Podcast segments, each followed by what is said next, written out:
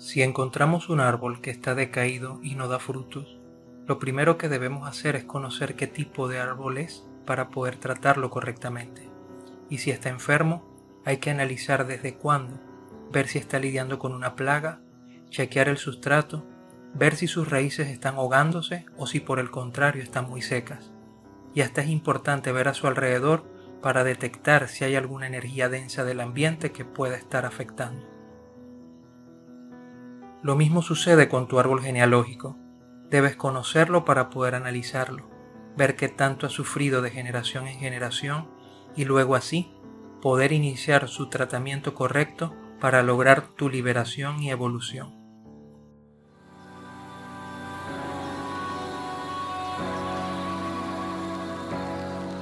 Acompáñanos a decodificar la información de nuestro asombroso universo, para ayudar a recordar que la puerta hacia la verdad galáctica se encuentra dentro de cada uno de nosotros.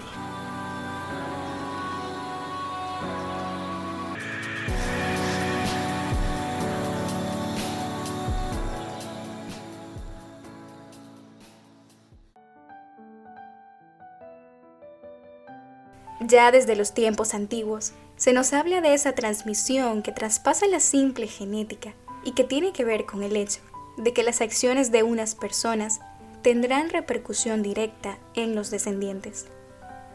Los padres comen la uva verde y los niños rechinan los dientes.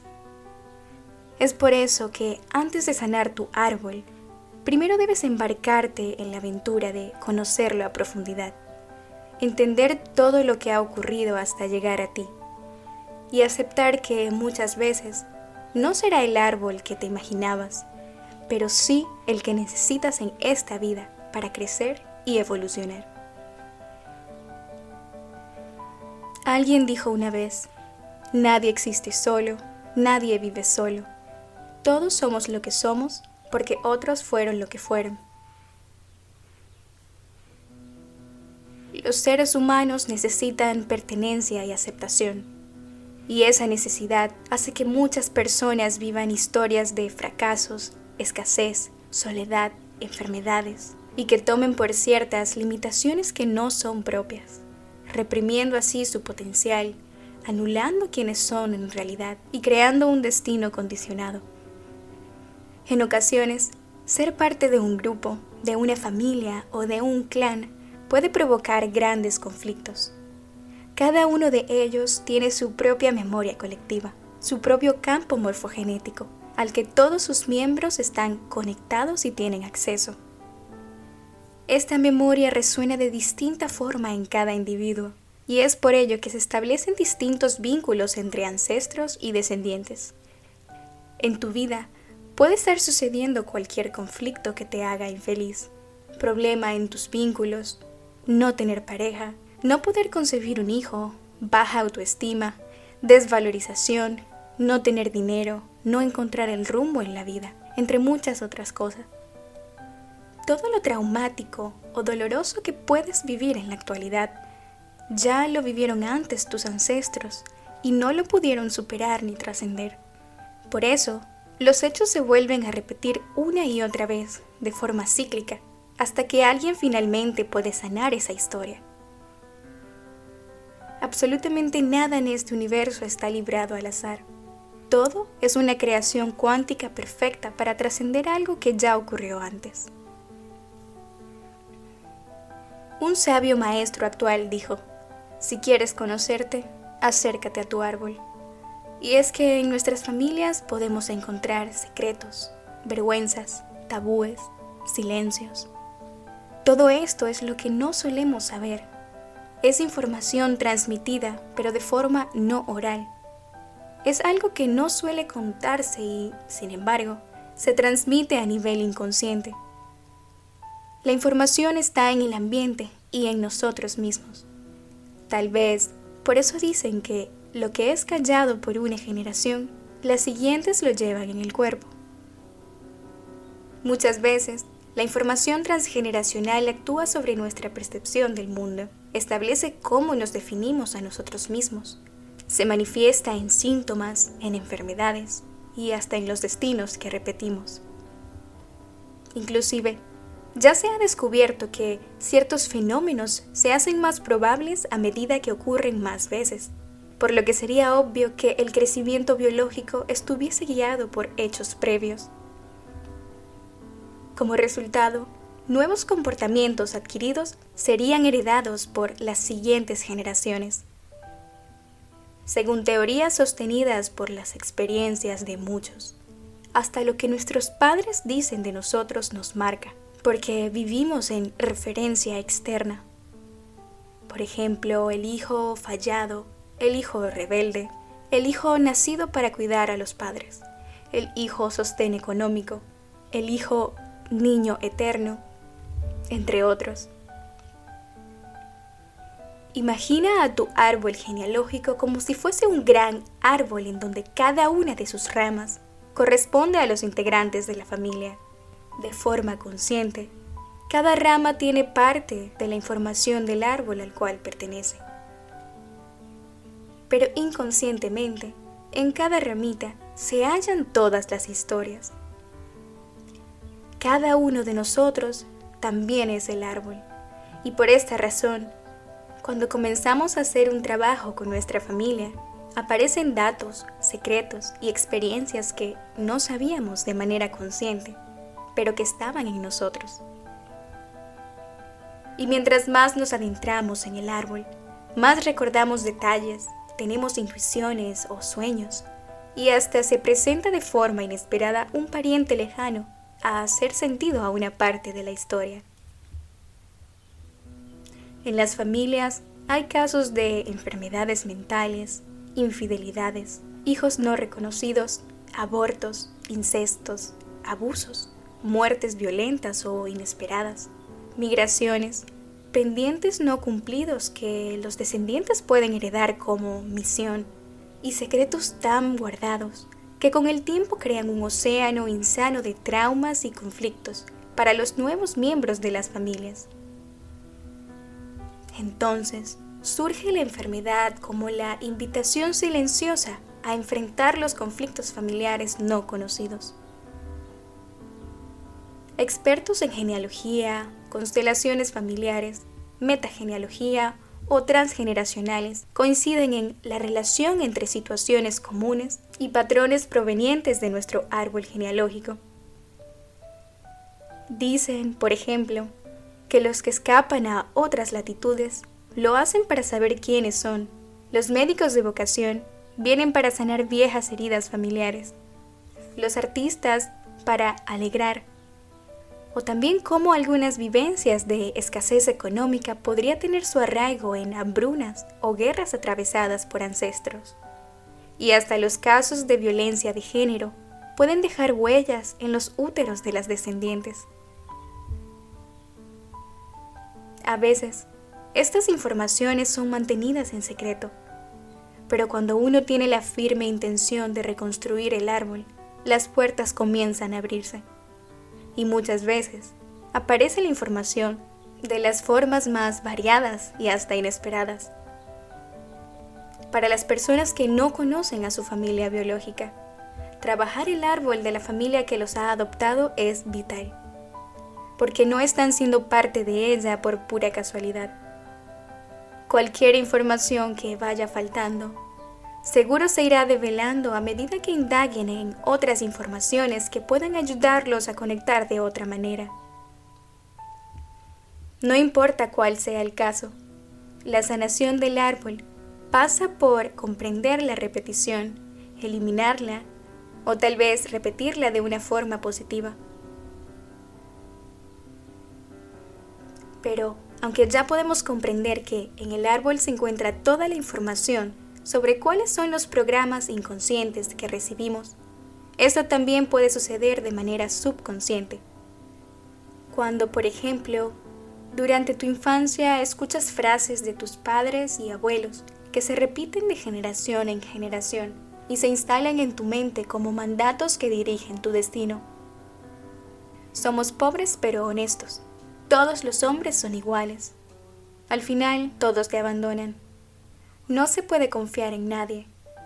El dinero no cae del cielo. Tienes que trabajar muy duro para conseguir lo que quieres.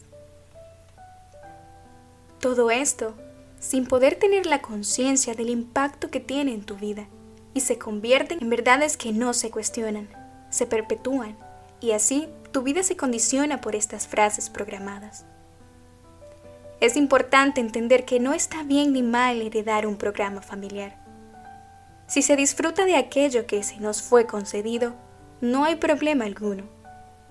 Pero si estos programas nos causan sufrimiento o no son coherentes con lo que uno cree que es o de qué forma quiere vivir, no es solo posible, sino necesario hacer algo para cambiarlo. Y una vez que lo comenzamos a hacer, atraemos las situaciones, oportunidades, parejas, trabajo que más nos conviene. Todo en nuestra vida fluye de manera más saludable y fácil. Es claro que nuestros padres y madres juegan un rol muy importante en ese cambio, ya que heredan todas las historias que sus antepasados no han sanado. Y de ahí la importancia de nosotros sanar. Por ejemplo, la figura del padre representa la seguridad, el mundo exterior, la contención, el modelo a seguir para tener identidad. Nos enseña a proveer y cómo lograrlo. Un padre presente logra una sana separación entre la madre y su hijo. Sin embargo, de no cubrirse este rol, se puede dar una simbiosis entre madre e hijo que dure de por vida. Esto impide que ambos se desarrollen independientemente. Para ese hijo, representa nada menos que su identidad como hombre. Para una hija, la necesidad de ser amada por su padre y verlo como líder, admirarlo y sentirse segura con su presencia es fundamental para poder elegir al hombre adecuado que la acompañe. Si el padre estuvo ausente, esa futura mujer desconocerá lo que es ser amada por un hombre. Para ambos, hija e hijo, la buena relación con el padre influye de manera directa en la autoestima. La figura de la madre es el vínculo primordial con el que todos iniciamos la vida. Es el más fuerte ya que nacemos a través de su cuerpo. Por eso, en la primera etapa de vida, la simbiosis con ella es casi inevitable y normal, pero solo en la primera etapa. A través de ella conocemos el mundo, lo que viene de él y cómo nos afecta. Nos conocemos a nosotros mismos. El niño interno se forma en esa relación con la madre, conforme a lo que suceda con ella. En esta etapa, la emocionalidad podrá o no estar sana. Para una mujer, la relación con la madre es la referencia de cómo expresa la feminidad, cómo vivir la maternidad y las relaciones afectivas. Para el hombre, la relación con la madre es la referencia de la mujer que admira o repele, o acepta ese modelo de mujer que le encanta o elige el opuesto. Si el hombre no sana esta relación, no dejará nunca de ser el hijo de su mujer, la elegirá por oposición o por parecido.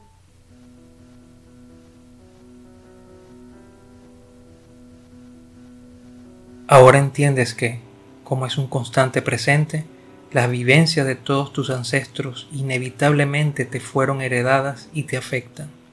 Por eso, también es posible conocer y sanar situaciones que hayan experimentado personas de tu familia, aunque ya no estén en este plano o jamás hayas conocido.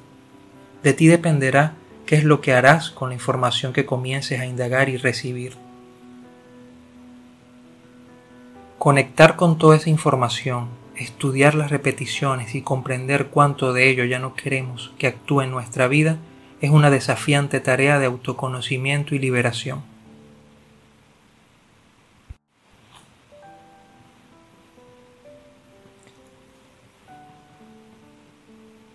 Si eliges sanar tu árbol, es importante que entiendas que la forma de hacerlo es modificar primero algo en ti, porque todos son el árbol.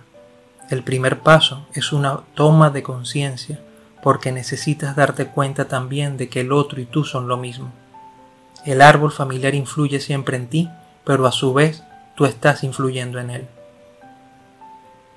Si una persona modifica algo en sí misma, es inevitable que el cambio también afecte a la totalidad de sus integrantes.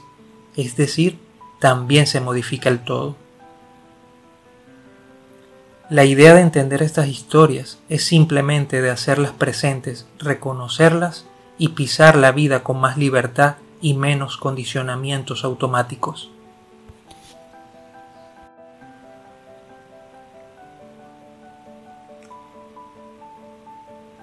Pero no para que quedes estancado en las historias y errores que hasta ahora has seguido al pie de la letra. No se trata tampoco de buscar algo en el pasado que se parezca a lo que estás haciendo y así no hacerte responsable, sino que se trata de comprender esas historias para perdonarlas y liberarlas de tus células y por ende de tu descendencia. Para eso hay que dejar la culpa, la rabia, la excusa, la espera y hacerte responsable de lo que te corresponde.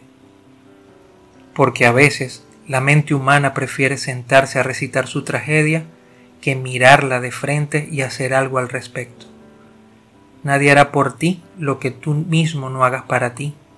Puedes ir a mil terapias y sanaciones, pero nadie te quitará lo que tú no deseas que te quiten. Y realmente solo tú puedes hacerlo, ya que los otros son solo el canal para ayudarte a entender que la sanación la llevas dentro. Es imprescindible alejarse del victimismo y del castigo al otro, porque desde ese lugar te estás impidiendo tomar acción. Cuando empiezas a darte cuenta que tus ancestros hicieron lo mejor que pudieron, también comprendes que tú has hecho lo mismo y entonces los perdonas a todos, los honras al sanar porque sabes que al hacerlo también sanas todo tu linaje ancestral y te permites un futuro más armonioso para ti y tus descendientes. Y aunque perdonar y cambiar lo aprendido requiere de mucha fuerza, valentía y compasión hacia ti mismo, la realidad es que cuando logras descubrir estos programas y empiezas realmente a liberarte de ellos, el volver a relatarte tu propia historia se convierte en una experiencia muy hermosa. La manera en que interpretas la información del pasado influenciará la manera en que la información se organiza en tu futuro. Desde el momento en que empiezas a percibir el mundo y al lugar que ocupas en él de otra manera, es probable que el afuera se modifique porque todos creamos a través de la percepción. También nuestro entorno cambia porque los otros comienzan a recibir una información diferente de nosotros. Y al tener una nueva percepción de ti mismo, tu vida se hace más liviana y más luminosa. La comprensión te sana, te libera, te hace redescubrirte y vibrar en tu esencia. Te hace vivir tu propia vida sin ya jamás repetir la vida de alguien más.